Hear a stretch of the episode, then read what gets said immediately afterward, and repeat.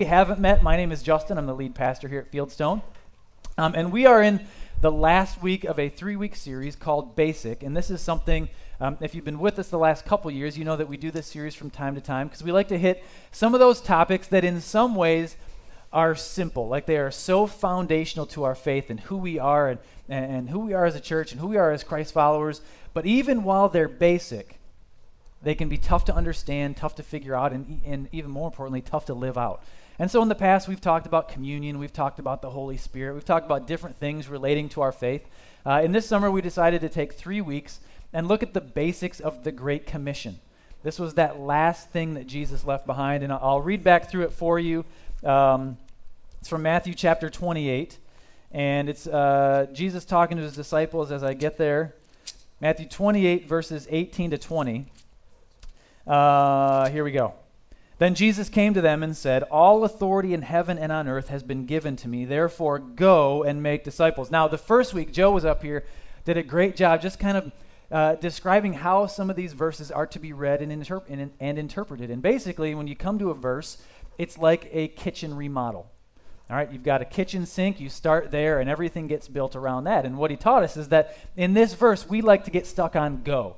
It's the strong word, you get that strong G sound, go. And as Christians, accurately so, we believe we've got to go somewhere. And for some people, you are supposed to go to Africa or go to China or go to Mexico and leave where you are and go and make disciples. Now, sometimes that's true, but the kitchen sink of this verse is actually make disciples. And so as you re go through the verse, it, it's actually saying, as you go, as you go to the store, as you go to school, as you go to work, as you move down the street, as you leave the state, as you go to Mexico, as you go, take your faith, take what you've learned, take what God has instilled in you, and make disciples. And last week we talked about how that can be scary, but it's not quite so scary, right? Because we grow up and sometimes discipleship means Sunday school.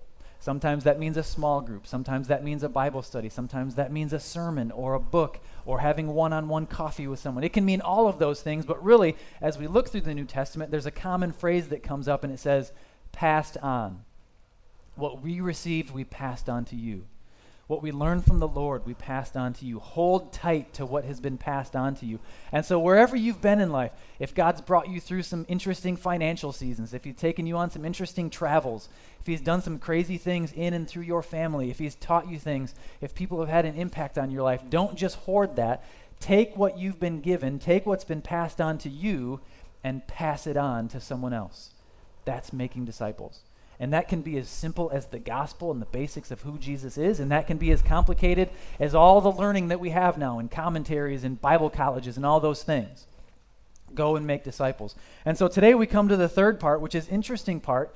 It's baptism because it goes on to say make disciples and baptize them in the name of the Father and the Son and the Holy Spirit. And baptism is one of those things where if you talk about going, go we get that, right? Like, okay, so I'm going to the store, so I'm going down the street, okay, I'm going on a mission trip, whatever that is, go. We can wrap our minds around that. There's not a lot of disagreement around what it means to go.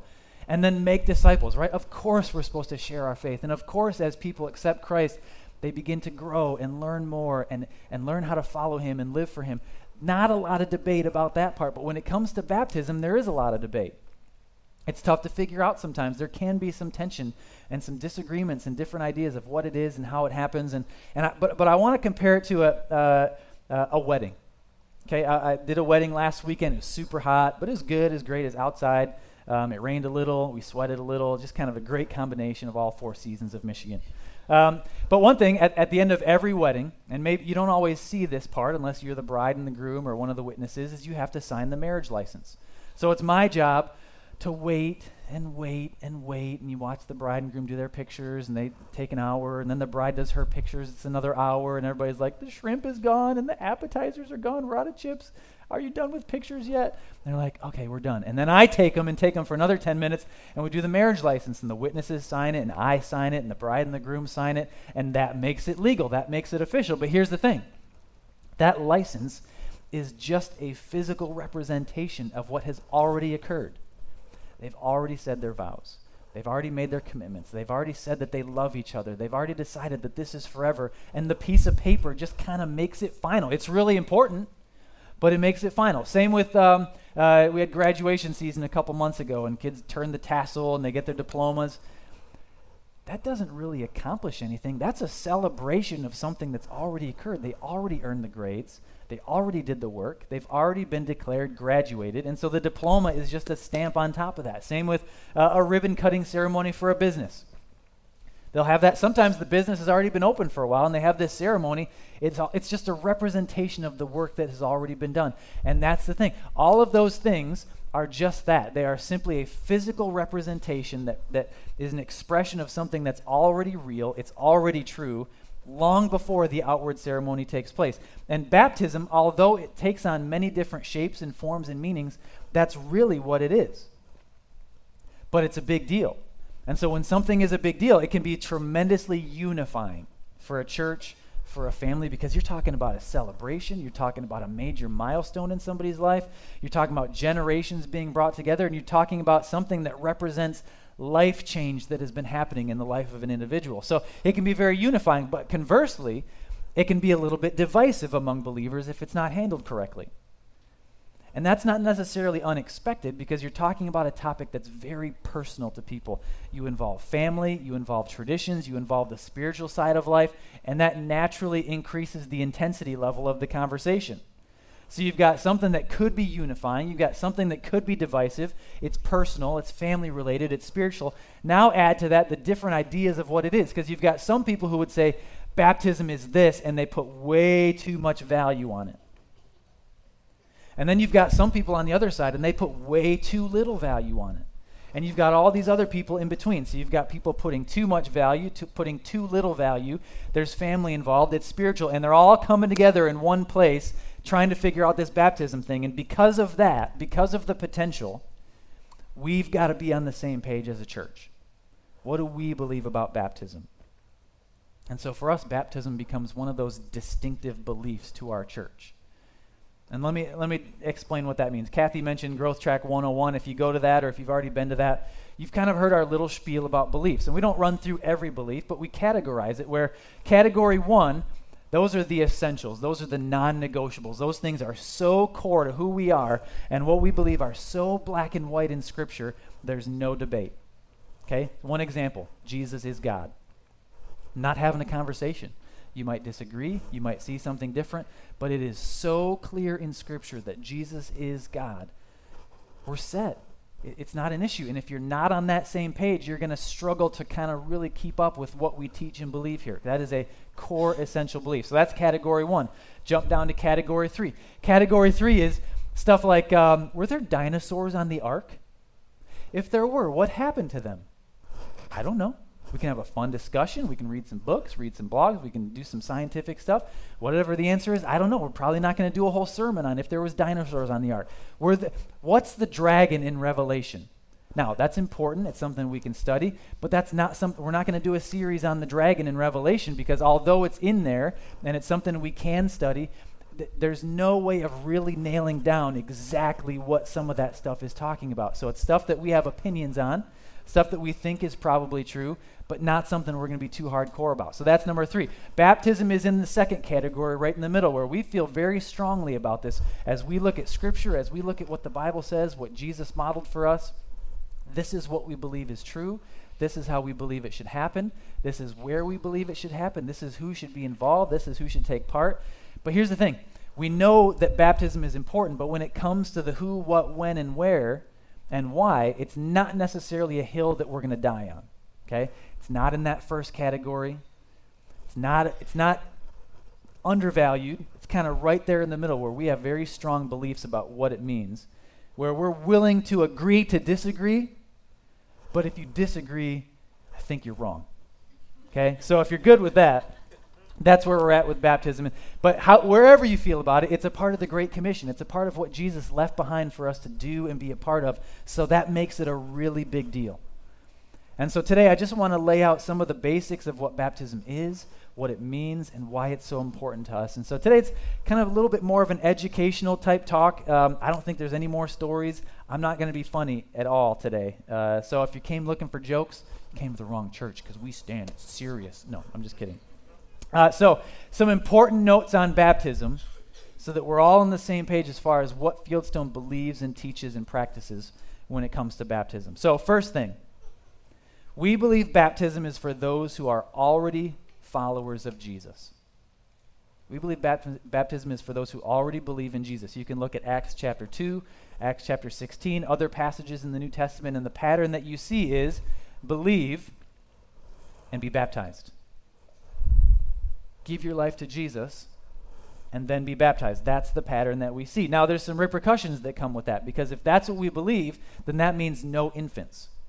All right? Some of you grew up in a tradition, a faith background. Maybe some of you were baptized as infants. But if we look at it and we say, okay, if baptism comes after repentance, if it comes after believing in Jesus, then the infant thing doesn't count. Um, we do child dedications here.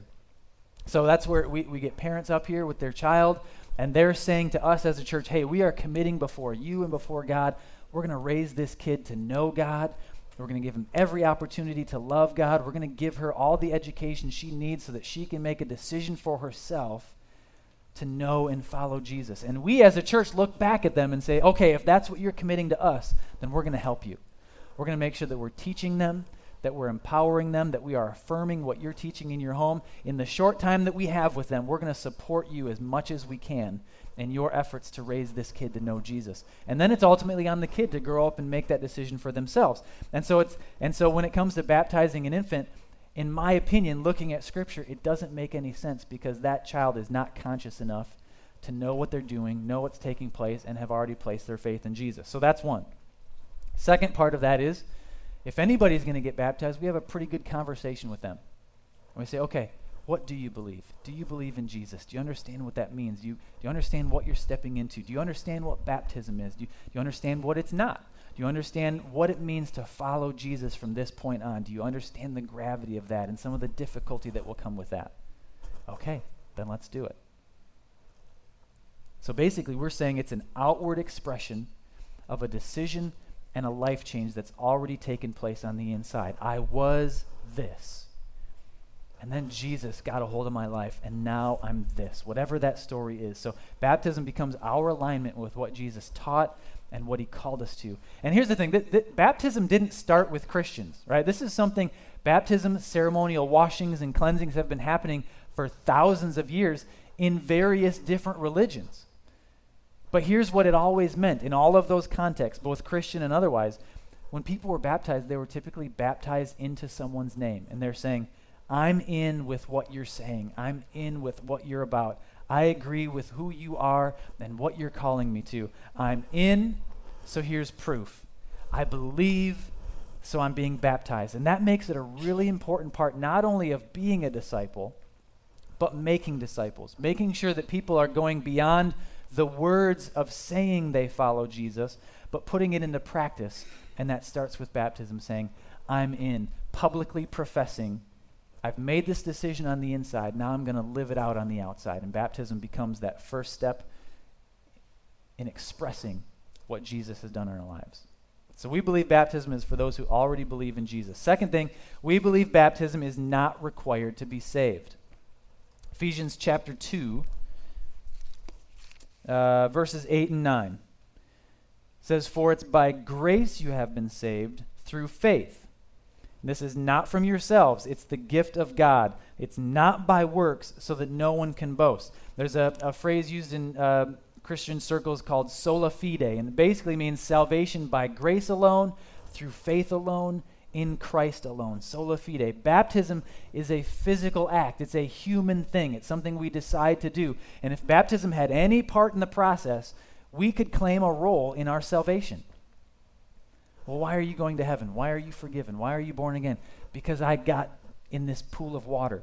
Because my pastor dunked me. Because I decided to show up on this day and, and wore a swimsuit to church. And, and, and all of a sudden, there's something that humans are deciding to do that's playing a role in our receiving of salvation and grace and forgiveness. But the Bible says it has nothing to do with that. It's by grace alone, through faith alone, in Jesus alone. And so the physical act of baptism cannot play a part in that. Great way to push back on disagreement on that is the thief on the cross. Right? Jesus got crucified, there's one on either side. One of them kept up the harassment, but the other one realized, man, there's something different about this guy. I think he is who he said he is. And he says, Jesus, remember me when you come into your kingdom. And Jesus says, Yeah, today. Today you'll be with me in paradise. But first, they got off the cross and went over to a body of water. And Jesus baptized him, took him out of the water, and they went back and got on their crosses. And he said, Now you're set. No, that didn't happen, all right? Now somebody's paging through the Bible like, I missed that part. No, that didn't happen. Um, sorry, I wasn't supposed to be funny. Um, that thief had no time to fix anything. He had no time to go and tell his mom he was sorry for the choices he had made. He had no time to go and tell his wife that he was sorry for the way that he treated. He had no time to go back and tell his kids he was sorry he wasn't going to be there to raise them and not to make the same mistakes he did. He had no time for any of that. All he had time for was, Jesus, I believe in you. What can we do about this? And Jesus responded, It's all good. When I enter my kingdom, you'll be right there with me today. And so, if baptism had any part in that, there's something missing there. So, we believe baptism, baptism is not required for salvation. Then, the third thing, we believe there's nothing special about baptism water. Jesus and John the Baptist, they preferred the Jordan River, and is usually like a kind of a side pool of the Jordan River, usually really gross, okay? Nothing you really want to go get clean in. Um, the pool, little tank that we do here when we do it uh, in this building, it's not nasty, but I mean, there's the occasional band aid that floats by and stuff like that. But it's it's not like awesome. It's usually a little colder than I prefer, but it is what it is. It's just water. We came from the tap, and we try to warm it up. Our baptism here coming up in August. It's going to be at the Layden's Pool. Very nice setting, nice pool. Bill's promised me some warm temperatures, but at some point it came through a hose, right? Is it city water or well water? It's well water. That's even grosser, right? So it's not even that. It's not even that nice. There's nothing special about the water. It, it doesn't do anything.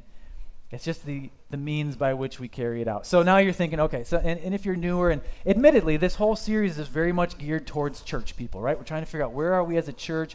What are some of these basics? So if you're sitting there and you're like, I'm visiting, I don't get this, how come you're talking to all the churchy people? From time to time, we got to kind of collect ourselves on this. But if you're sitting there and you're like, okay, I'm, I'm kind of new to this baptism thing, I'm trying to wrap my mind around where you're at uh, when it comes to baptism. You might be thinking, all right, it's not necessary for salvation.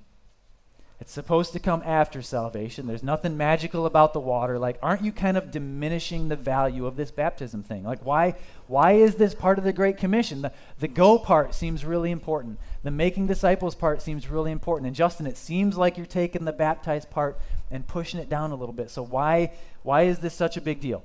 Why do we practice baptism? Few reasons. First one is to follow the example of Christ. In Matthew chapter 3, we see Jesus himself being baptized. Matthew 3:13. Then Jesus came from Galilee to the Jordan to be baptized by John, John the Baptist. But John tried to deter him, saying, I need to be baptized by you, and you come to me? And Jesus replied, Let it be so. It's proper for us to do this to fulfill all righteousness. And then John consented. And as soon as Jesus was baptized, he went up out of the water, and at that moment heaven opened, and the Spirit of God descended like a dove and alighted on him. And a voice from heaven said, This is my Son whom I love, in whom I am well pleased. So John is offering this baptism of repentance. Remember, Jesus hasn't died at this point. John's basically saying, Here's the truth. This is what you've been believing. This is how you've been interpreting the Old Testament. This is what you believe about God and life and all these things. I'm here to tell you that someone else is coming. The Messiah is coming. The kingdom is coming. So I want to encourage you to repent.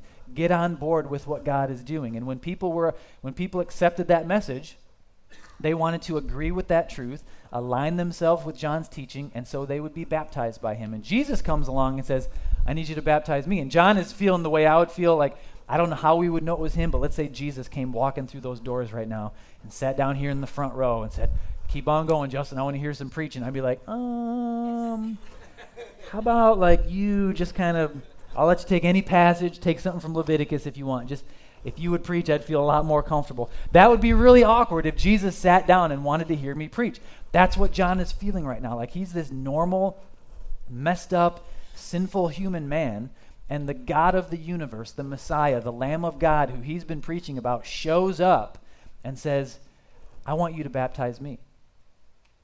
And John finally gives in, and Jesus says, This, this isn't just about you and me. This is about me being in line with God's will. You see, Jesus was conforming to what God was asking of him. and setting an example of what God is asking of us. And so we get baptized to follow that example. Second reason we practice baptism is to obey the command of Christ. We've, we've been in Matthew 28 through the series, and certainly it's part of the Great Commission. Baptize them in the name of the Father, and the Son, and the Holy Spirit. Align them with my teaching. So it was part of John the Baptist's ministry. It was a part of Jesus' ministry, and now it's part of the church's ministry and mission. We can go to uh, Acts chapter 2, and we can see some of this where baptism is consistently a huge part and has a huge role within the church. Acts 2:38.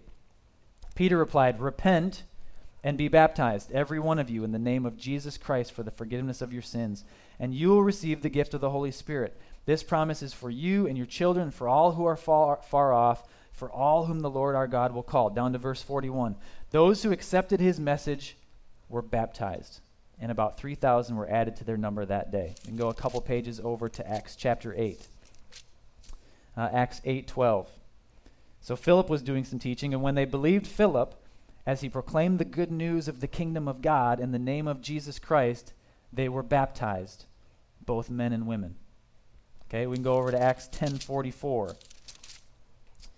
This is Peter's turn. While Peter was still speaking these words, the Holy Spirit came on all who heard the message. The circumcised believers who had come with Peter were astonished that the gift of the Holy Spirit had been poured out on the Gentiles, for they heard them speaking in tongues and praising God. Then Peter said, Surely no one can stand in the way of their being baptized with water.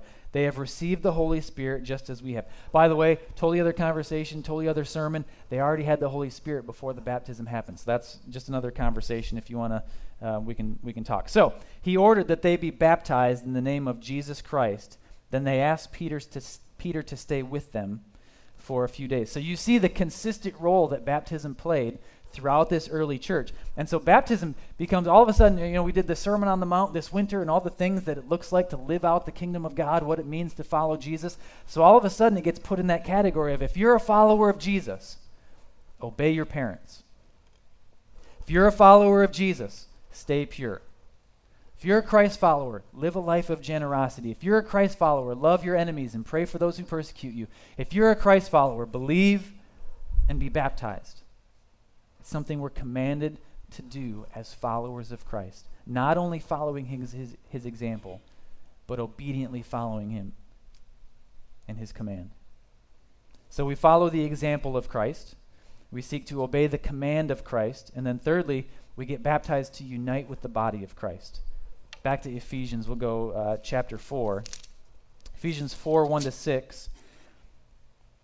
Paul says this As a prisoner of the Lord, then, I urge you to live a life worthy of the calling you have received.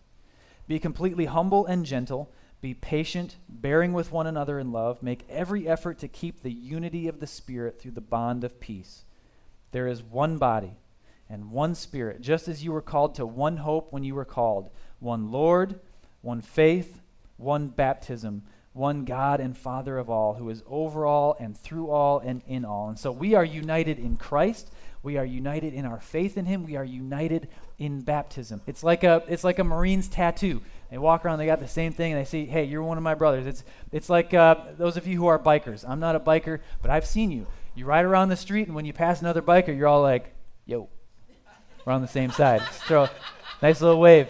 I've seen you do it, right? So that's that thing. Like we're unified by that thing. We're, we're, we're on our bikes. Boom, same team, right? Same with uh, uh, varsity Letterman jackets that you wear in high school. Some of you tried to pull it out now and prove to your kids you used to be cool. But you got this varsity coat, and if you see somebody at the mall, you're like, they're with me. They're from my school. They're from my team. It becomes a unifying thing. That's what baptism becomes. We're all a part of it.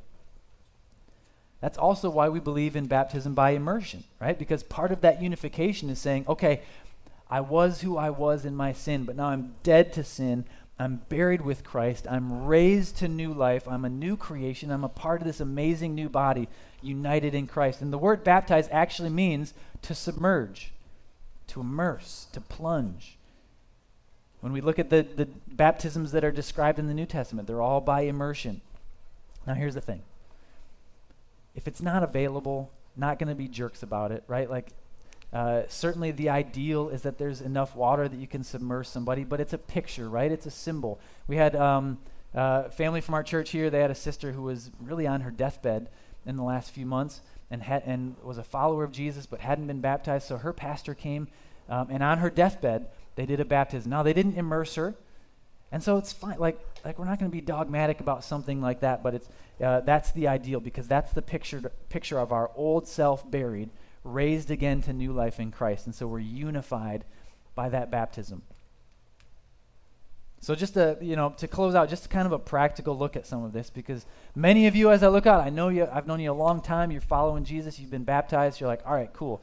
But some of you maybe haven't, and maybe you've got some reasons why. So I want to address some of those reasons why maybe you haven't been baptized. Um, so why haven't I been baptized? Number one, I didn't know it was a big deal. Now you do. Number two, I'm not ready or I don't know enough yet.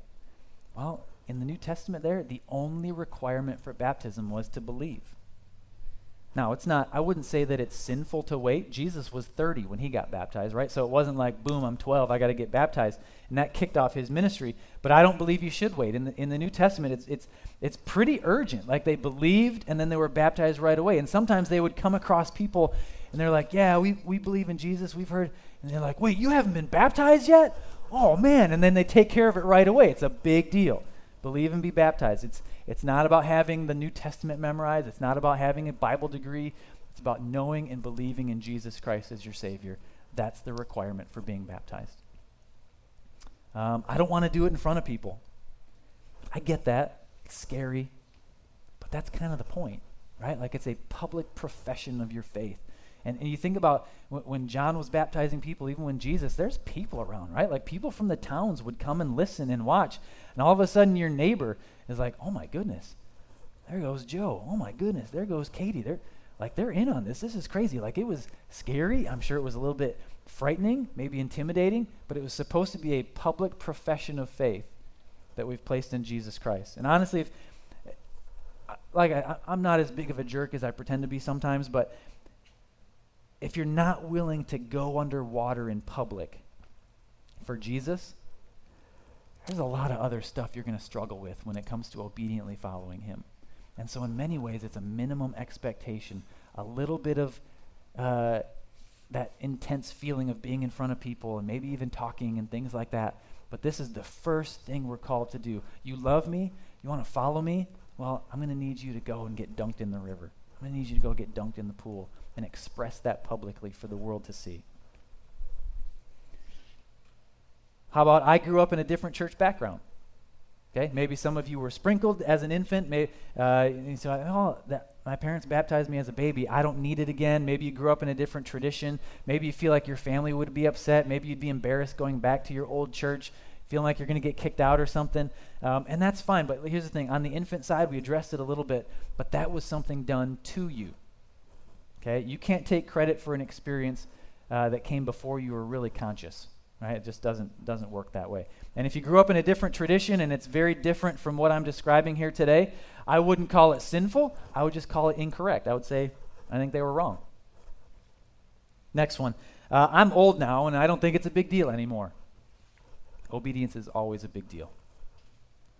I'm young, and I'm not sure if it's time. I'd say, man, your parents would love nothing more than for you to approach them with a question about baptism, let alone anything spiritual, right? They'd just be overjoyed at the fact. They might be a little nervous, like, oh man, this is the point where I screw this kid up. I'm going to give a wrong answer. That's all fine, but talk to your parents because they'd love to talk with you. If you need to involve me, if you need to involve Joe, our next gen pastor, we'd love to kind of speak into that. Some of you, we, have come across uh, young kids or even teenagers where they're young and they're feeling like, man, I, I've decided to follow Jesus, but my parents haven't, and I don't think that they would approve.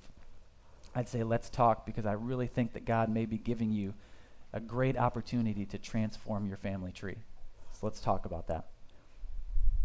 How about uh, if I don't need baptism to go to heaven, then what's the point?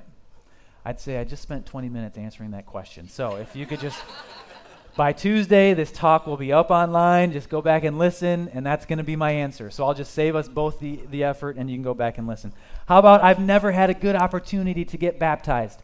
August 18. We've got our Fieldstone family picnic.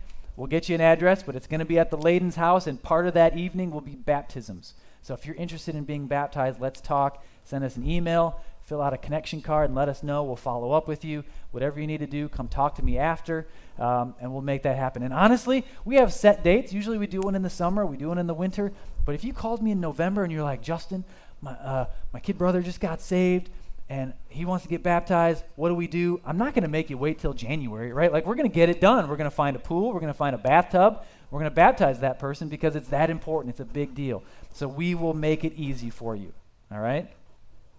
So August 18 is that next one. Keep that in mind. So that's some of those reasons. So, so what am I called to now? Let's say you're you're a Christ follower, you've been baptized, you're all in on that. Then I would say to you, your job right now is to then go on and fulfill the Great Commission. Because when you believe, when you follow Jesus, and when you're baptized and you express your faith in that way, and you've aligned yourself with Christ, you've aligned yourself with his mission, now it's your turn to go back to the beginning because somewhere along the line, someone in your family, a friend, a coworker, someone in your life fulfilled the great commission and as they went to work, as they went to school, as they interacted with you at home, they were making the disciple out of you. And they shared the gospel with you and you received that truth. And somewhere along the line, you got baptized and you've been following. And you're not perfect, but you've been trying to do your best. And now it's time for you to go back and start that process over again. As you go, share the gospel. As you go, make disciples and baptize them in the name of the Father and the Son and the Holy Spirit. It's your turn to fulfill that. We are loved so that we can love. We are taught so that we can teach. We believe so that we can help others believe. We are disciples so that we can make disciples. So as you go, make disciples. Love them and teach them. Show them what it looks like to follow Jesus and baptize them. That was the mission of Jesus. That's the mission he's charged us with. And when we get on board with his mission, we get the amazing privilege of seeing him move in those situations. So as I close, I just want to uh, give you this opportunity because many of you I know, and many of I, I know your background and where you're at with Christ. But I don't know what you walked in here with. I don't, I don't know what your background is. I don't know if you've ever really taken an opportunity because all of this begins and ends with you understanding and believing that Jesus is the answer. He's the answer to sin. He's the answer to death. He's the answer to the hole in your life. And so, if you do me this favor and, and bow your head and close your eyes, if you're at that point where you want to give your life to Jesus, it's as simple as this. It's as simple just in the quietness of this moment in your heart saying, God, I believe. I believe. I believe that Jesus is God. Believe that he died on the cross for me.